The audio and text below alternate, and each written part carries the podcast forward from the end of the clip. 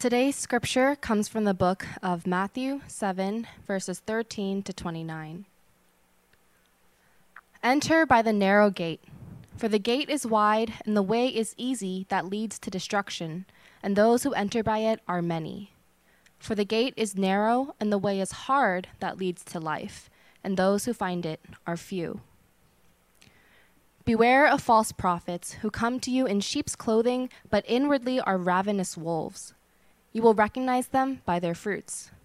Are grapes gathered from thorn bushes or figs from thistles? So every healthy tree bears good fruit, but the diseased tree bears bad fruit. A healthy tree cannot bear bad fruit, nor can a diseased tree bear good fruit. Every tree that does not bear good fruit is cut down and thrown into the fire. Thus you will recognize them by their fruits. Not everyone who says to me, Lord, Lord, will enter the kingdom of heaven, but the one who does the will of my Father who is in heaven. On that day, many will say to me, Lord, Lord, did we not prophesy in your name, and cast out demons in your name, and do many mighty works in your name? And then will I declare to them, I never knew you. Depart from me, you workers of lawlessness. Everyone then who hears these words of mine and does them will be like a wise man who built his house on the rock. And the rain fell, and the floods came, and the winds blew and beat on that house, but it did not fall, because it had been founded on the rock. And everyone who hears these words of mine and does not do them will be like a foolish man who built his house on the sand. And the rain fell, and the floods came, and the winds blew and beat against that house and it fell, and great was the fall of it. And when Jesus finished these sayings, the crowds were astonished at his teaching, for he was teaching them as one who had authority, and not as their scribes. This is the word of the Lord. All right. Hello. Hello. I'm, I'm not, it's, it's unusual for me to have church in the middle of the afternoon and, um, and for it to feel like the South. It's kind of humid today. That's kind of an interesting uh, thing. If you've never been in the South, that's probably a good thing because uh, it's very humid. Uh, so I'm going to start out with an easy question. I'm going to jump right into it. Um, and my question for you is this Are you a person of godly character? Are you a person of godly character? I know I said it was easy. I lied. I'm sorry. It's not a good way to start It's a lie right off the bat. Um, or how about are you a person of good character? Uh, and if, if my guess is on your way in today, someone didn't stop you and ask you that question. It's probably not something that you've contemplated, but actually, as followers of uh, Jesus, or in the Hebrew, Yeshua, um, it's actually something that we should reflect on. The word uh, that we use, character, actually comes from a Greek word uh, to means to mark, to etch, to engrave, to uh, tattoo, uh, if, you, if you would. And it's the idea character isn't something that just happens, it's something that is uh, developed. Um, the picture that kind of goes with this is uh, someone, I believe, in, in Chinese, at the time that this was taken, one of China's uh, uh, oldest members, and he still uh, does this old art form of engravings and of, of, of dyes and whatnot. And what he would tell you is when you, you see a finished project, you know, he didn't just do it. He didn't just, he didn't put it in a 3D printer, push a button, and it came out. But it was something that he, he kind of, he took a tool and he made a line, and guess what? He's got to do it again, and he's got to do it again, and he's got to do it again, and he's got to do it again. And, and in essence, when, when the Greek philosophers like Aristotle were, were thinking of this thing, that's when they thought of character, that's what they thought of. In, in Greek thought, which really uh, gives rise uh, to uh, the Greek language in the scriptures, every time you make a choice for the good, the belief was it makes a mark on your soul. It's just one of those engravings. And so over time, uh, those who keep making those virtuous, if you would, wise choices, good choices, they become people of good character. Not because they did something good, because they did it, and they did it again, and they did it again, and they did it again, and they did it again. They made choices over and and for the opposite is also true. Those who have not so good character are folks that did it, and it wasn't just it's not a one time. I made one bad decision. No, it's it's over and over and over again. Now, uh, the interesting thing is Jesus gives this sermon as re- it's recorded several places in different forms because Jesus was an itinerant preacher, which means uh, that uh, he probably reused a lot of his sermons. For instance, this message I'm giving you, I gave this morning, and I'll change it just a little bit uh, to meet our audience. Plus, uh, our church just got through going the entire Sermon on the Mount, so I have to give you more context that I gave them. And chances are, Jesus kind of changed this, and so that's why some of the writers have a little different, um, because he probably preached it different in another place. But uh, here in Matthew's account, it comes right at the end, and, and the, the, what we call the Sermon on the Mount, and we're just so smart, we call it the Sermon on the Mount because he gave a sermon on a mountaintop. That's really about the theological strength of it, all right? But what the interesting part about it is, is there's two movements in the book of Matthew that all say from this time on, and the first one happens in, in, four. From this time on, he began to preach about that the kingdom of heaven is near. Repent, for the kingdom of heaven is near. And then later on in 16, it says, from this time on, he was telling the disciples they had to go to Jerusalem, that he had to be betrayed, that he had to die, and then he had to raise again. So, shortly after this first movement in four, where he says that he's going to go tell people about the kingdom, we have this sermon. And the heart, at the heart of the sermon is okay, if the kingdom of heaven is at hand, who gets in? That's what everyone wants to know. Who gets to be part of this kingdom and how do I get a good seat at the table? And so that is, the, that, that is what Jesus begins to lay out. And I'm not going to go through this entire thing, but just for most of you, you probably have heard parts of this. So let me just kind of refresh your memory, right? Jesus kind of kind of uh, turns over the the apple cart a little bit because he talks about how people are blessed. And they expect him to say things like, Blessed are those who have long prayers, blessed are those who give a lot of money, blessed are those who show up at synagogue or an arts context church every day. He doesn't do that. Jesus says, Blessed are those who mourn, blessed are the meek, blessed are those who hunger and thirst for righteousness. In other words, they don't get it, but they but they hunger and they really want it. Blessed are the merciful, those who are pure in heart, the peacemakers. Blessed are the persecuted. And then he'll, he'll, he'll go on and say things like, Now you've heard it said, do not murder, which they had. And by the way, the scriptures does. He says, You'll, You've heard it said, you know, do not commit adultery. And he says, But I tell you, and then he raises the bar. I tell you, do not murder. Don't even call your brother or sister a fool. Do, do, do not commit adultery. Don't even, don't even undress someone in your mind. He just raises, raises the bar.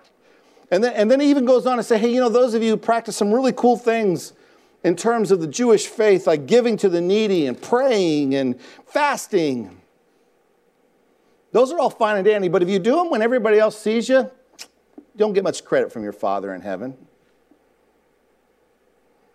He'll say, if you, want to, if you really want to know whether or not your heart is centered on the kingdom, look at your treasure.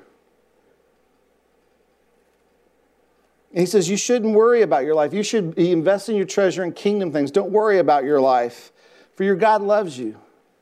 He tells them, Don't, don't, don't just go around judging others to make you feel so good. The first person that you need to judge is yourself before you worry about others. And then he comes to the, the if you would, the, the ending of this particular message, this particular sermon. It's almost as if Jesus knows that the greatest danger here is the danger of self deception, of folks thinking that they may be in the kingdom when they're not. And so Jesus is going to give them a series of choices, things that, to think about uh, in terms of are you moving towards the kingdom? Are you developing godly character or not? And that was the passage that was read. So I, I just want to, I just want to, I'm not going to spend a whole lot of time here. But I just want to march through these and kind of say, okay, what in, what in essence is he saying? The first choice that he starts out with, with is are you going to take the popular or the tough road? Are you going to take the popular road or the tough road? Now, uh, what I have here is the 1984 version of the, of the NIV, but they all, they all have the heart of it. Where he says, if you enter through, he says, enter through the narrow gate. For wide is the gate and broad is the road that leads to destruction, and many enter through it. But small is the gate and narrow the road that leads to life, and only a few find it. Now, you don't have to be a great theologian. You don't have to go to seminary to, under, to get what he's saying here. What he's saying is, is that there's this wide road. Wide, wide means it has lots of room. It's easy to get down. It's probably well maintained. There's lots of people on it, so it's really, really safe. And it leads to a, a, a really a wide opening where everybody can get through. You don't have to find yourself all bottlenecked, you know, like at a toll booth or something like that. You can just race right on through. Sounds good, except that Jesus, in his illustration here, he says it leads to destruction. It leads to separation from God. And what he tells us to do is, is to take the narrow path, the hard path that leads to a very small gate. In fact, the interesting thing is he, he ends this with saying that only a few find the gate. In other words, it's something you got to look for. It's not just there. It's kind of like if you were asking for directions to, let's say, Yosemite. I could say, okay, well, you get on a major freeway, right? And as soon as you, as soon as you uh, take the exit, you take, you know, it, it gets to be a two lane highway, but it's well maintained. If there's snow, they come out and they plow it, right? All on the way, you can stop and ask somebody, you know, if you get lost, hey, how do you get to Yosemite? And you'll, and you'll get to Yosemite with 100,000 other people. It's beautiful, it's nice, but it's crowded. However, uh, when I was a kid, one of the things I used to love to do is, is during the summer, we take a, take a trip with my dad and his buddies, and we, uh, we go to Colorado, and they would we get in these four wheel drives, and they would pick a spot on the map where this small little fishing lake was, and we would drive for hours on dirt roads that sometimes you could or could not recognize. Sometimes you'd go off one way and you'd have to go back and do it again. And, and sometimes you cross rivers that you hoped it didn't rain and that weren't too high so you couldn't get back. But at the end of the road, we had a lake all to ourselves with a view that was just spectacular. It was pristine. And there wasn't all the other people. But we had to look for it. It took a long time to get there. And sometimes we had to dig our ways out of holes and move rocks and cut limbs. And in essence, that's what he's saying. He's saying, he's saying uh, this path that I just laid out for you, you know, that I was just talking for you. Be careful that when you're making those daily choices, when you're making those daily steps, that you just don't do what's easy. You don't what do is just what's laid out for you. I have nothing against the I have nothing against the, those little daily devotionals, but if that's the totality of your spirituality, I, I did my did my quiet time check that one paragraph. Never gave it a second thought. Jesus would caution us because remember he's talking to religious people here. Most of the people on this hill, they're not of the world at that time. They were considered God's people. They grew up with what I call the Hebrew Scriptures. Often it's called the Old Testament. They grew up with that, the Bible that Jesus taught. They believe the Bible. And he's telling them be careful of the wide road. Be careful of that road because it leads to destruction. Then the second choice is are you going to follow the dynamic phony or the arduous true teacher? The dynamic phony or the arduous true teacher. Careful who you follow. In verses 15 through 20, 20, right? We read these already. Watch out for false prophets or teachers. They come to you in sheep's clothing, but inwardly they're ferocious wolves. There's a warning here. Watch out. Be careful. Warning ahead. And what's even, what's even worse is that, is that it doesn't look bad. As a matter of fact, it looks harmless. They're, they're in sheep's clothing. They look like one of us. But inwardly, they are, they're not just wolves, they're ferocious, dangerous, hungry, ravenous wolves. In other words, they're looking for a meal. And then, and, and then he kind of goes, okay, all right, you got our attention, Jesus. We're watching out. How in the world do we know them, especially since they're in sheep's clothing? Verse 16, by their fruit you will recognize them. Do people pick grapes from thorn bushes or figs from thistles? The answer to that is no. And if you're a farmer at this time, you're making lots of money if you're growing grapes and figs, and you're losing lots of money if in your field you have thistles and thorn bushes. Likewise, Jesus says in his illustration, every good tree bears good fruit, but a bad tree bears bad fruit. I don't have to explain that. You got that. A good tree cannot bear bad fruit, and a bad tree cannot bear good fruit. Every tree that does not bear good fruit is cut down and thrown into the fire. Every Jewish person understands from the Hebrew scriptures he's talking about hell. They wouldn't use the word hell. They used the, actually, actually the word hell that we translate hell is talking about a trash heap outside of Jerusalem where they're burning trash. Thus, by their fruit, he says again, you will recognize them. Jesus wants us to know that, that there are some crafty people out there, but on the inside, not what they look like on the outside looks great, but on the inside, they're not for you at all. They're actually against you. We have to be careful about being dazzled by a person's outward clothing, their speaking ability, their charm, their learning, their doctorates, their fame, the books they wrote, the TV shows they're on. We, we have to be careful not to be naive that so, because someone has a PhD or, or they've written a book or they're a professor or they're a bishop or they're on TV that they must be true and, and adequately handling the Word of God, a true representative of Christ. Because that's exactly what Jesus is warning. People are going to come looking like that. We must look beneath the appearance to the reality. And this is, this is one of the challenges for you and I in, in a day and age where our, much of what we learn and we discern as true is, is on a phone or a TV.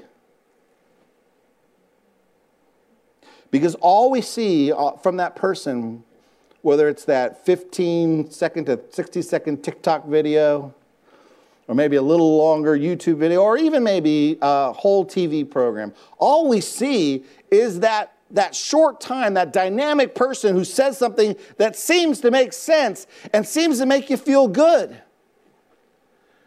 And Jesus says, You can't determine what that person is by that amount of time because you don't know their life. That's the fruit. Their life. How do they treat their kids? How do they speak to the people around them? How do they treat their checkbook?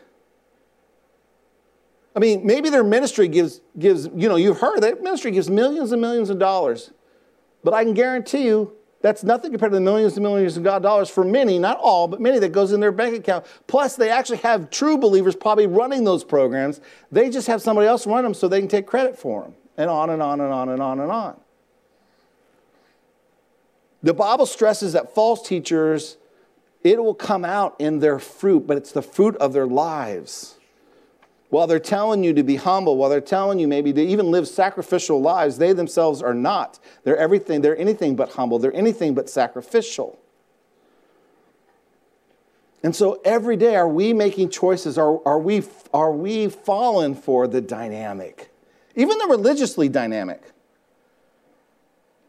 I mean, you don't have to look too far to see that our, our, our, our whole culture is fallen for People who are coming up and just saying, you know what, God is love and He accepts everyone right where they're at. And there, by the way, there's a half truth there. You know what's not completely true? What we're reading right here, where Jesus says some are in and some are not. There is a, there is a standard of truth that matters. All right, next of the two choices. Are you going to do your will or are you going to do God's will. And I'm not talking about do I go to church on Sunday morning. I'm talking about when you get up in the morning and you're like, okay, what's my day about? Well, you're like, well, that's easy, Pastor, right? It's about work or it's about school. No, it's actually not. As you go about your workday, you can work as unto the Lord, or you could work as unto yourself or unto your boss or somebody else. You can do the same thing at school. You can do the same thing with your free time. You can do the same thing with your hobby time or whatever it is. Is it unto the Lord or is it unto God? Now, it, before I go on in this next section, I just want to point out what you're reading here is Jesus' words. So if you don't like it, please blame him. I take no, I, am just reading it. I'm just going to try to explain it. Jesus says, Not everyone who says to me, Lord, Lord, will enter the kingdom of heaven. Jesus says, Not everyone who says to me, Lord, Lord, they identify him as Lord, will enter the kingdom of heaven, but only he or she who does the will of my Father who is in heaven. And then he goes on to say, Many will say to me on that day, Lord, Lord. Notice what they said, Lord, Lord. Now, notice what they did. Did we not prophesy in your name? That could just be teaching, or it could be foretelling the future. And in your name, drive out demons and perform many miracles. That's a pretty incredible list there. That's a pretty incredible list. So they're going to say Jesus. In other words, they know of, of Jesus. And then they're going to point to their their list of, hey, we did these dynamic things. And then notice Jesus' response in verse 23 Then I will tell them plainly, I never knew you. Who are you? Away from me, you lawless ones, or you evildoers. Away from me. Now, this day that he's talking about, again, in, in the Jewish mind, it's clear. When they talk about the day, it's the day of judgment. It's the day that you're standing before the judge. The interesting thing, though, is that Jesus doesn't say when you stand before the Father, he says when you stand before me. This is when Jesus returns and he is the judge. And there's two, both people will come before God, both those that will enter in and those that will not enter in. And they both will say, some of them will say, Lord, Lord. But there is a difference. One group will have done his will, and he'll say, Enter in. But another group, even though they did some spiritual stuff and some mighty spiritual stuff, he will say, I did not know you. You know, it's easy, believe it or not, it is easy, relatively, especially for a smart group like this, to learn religious vocabulary, to memorize Bible verses and religious songs, to raise your hands, and not do God's will. And not do God's will. And, and in fact, it, it, it's no more harder to do that than to go at, at between four and six o'clock, meet a, a really cool group of young people and hang out at a bowling alley and work hard to get your score up, to wear the right shoes, to bowl, you know, at, at, a decent number. It would take about the same effort as to learn all those other things, spiritual things.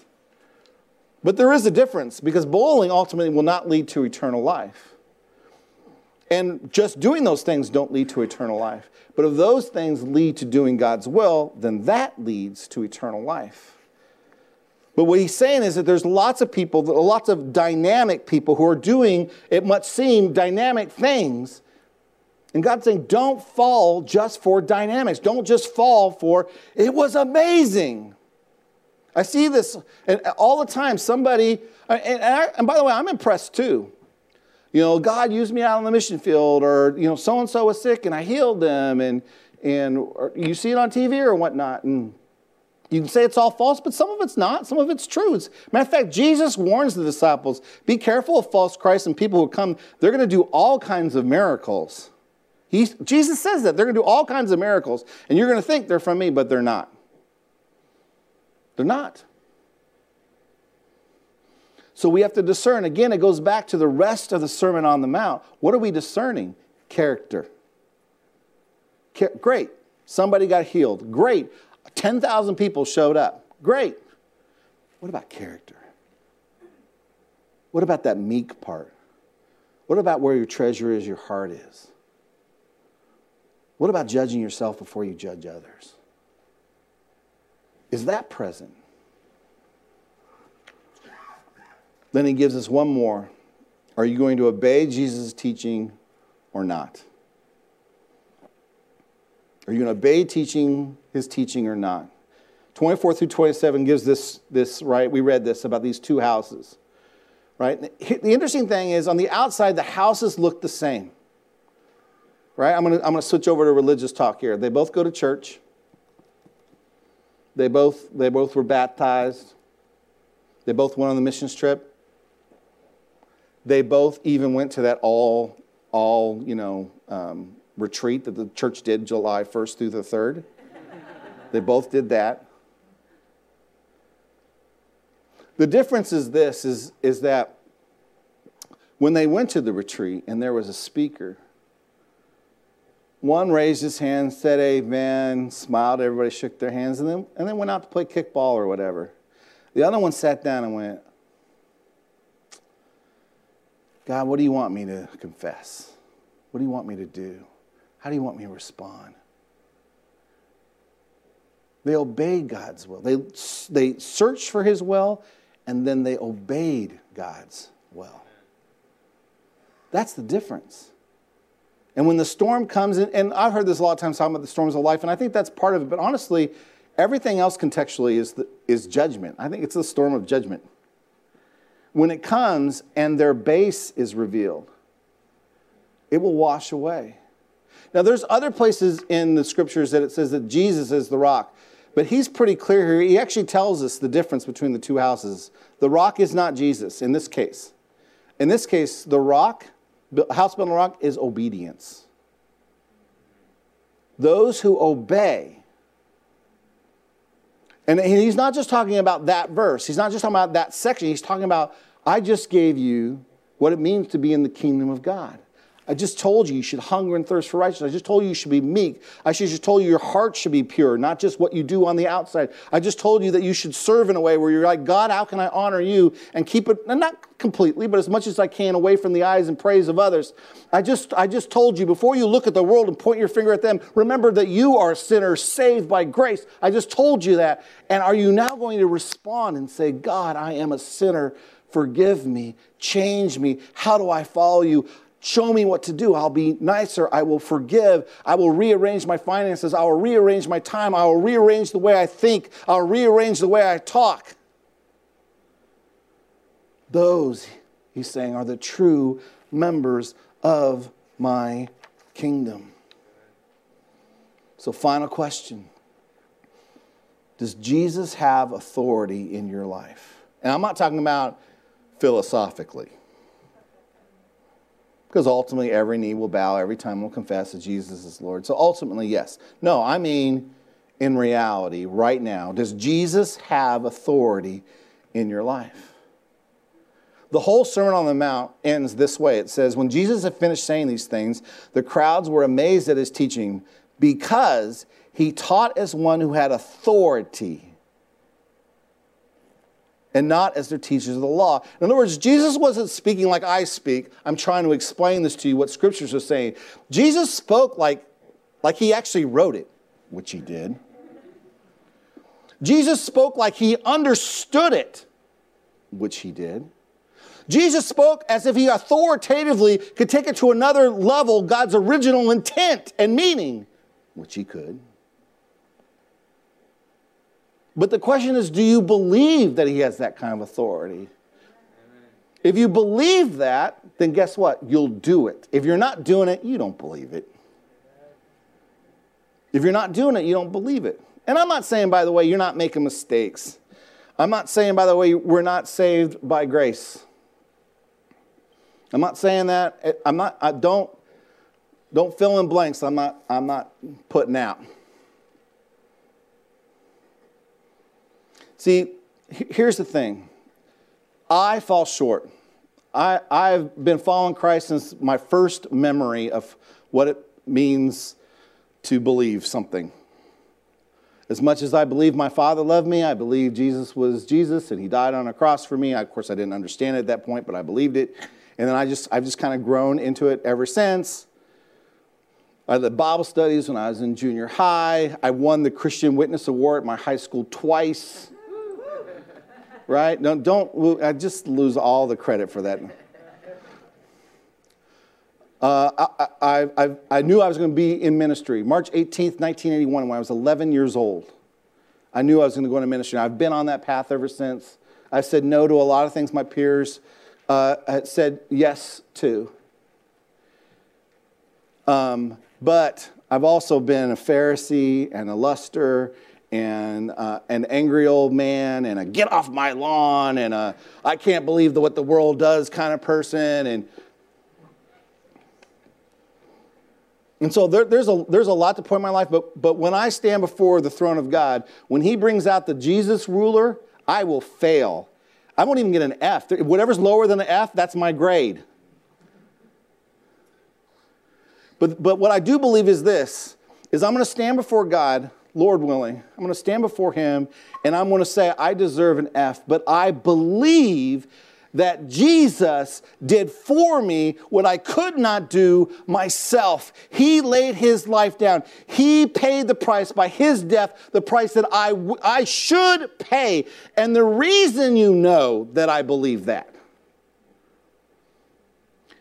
is that you can look back over my failed life where I've fallen off the horse many, many times.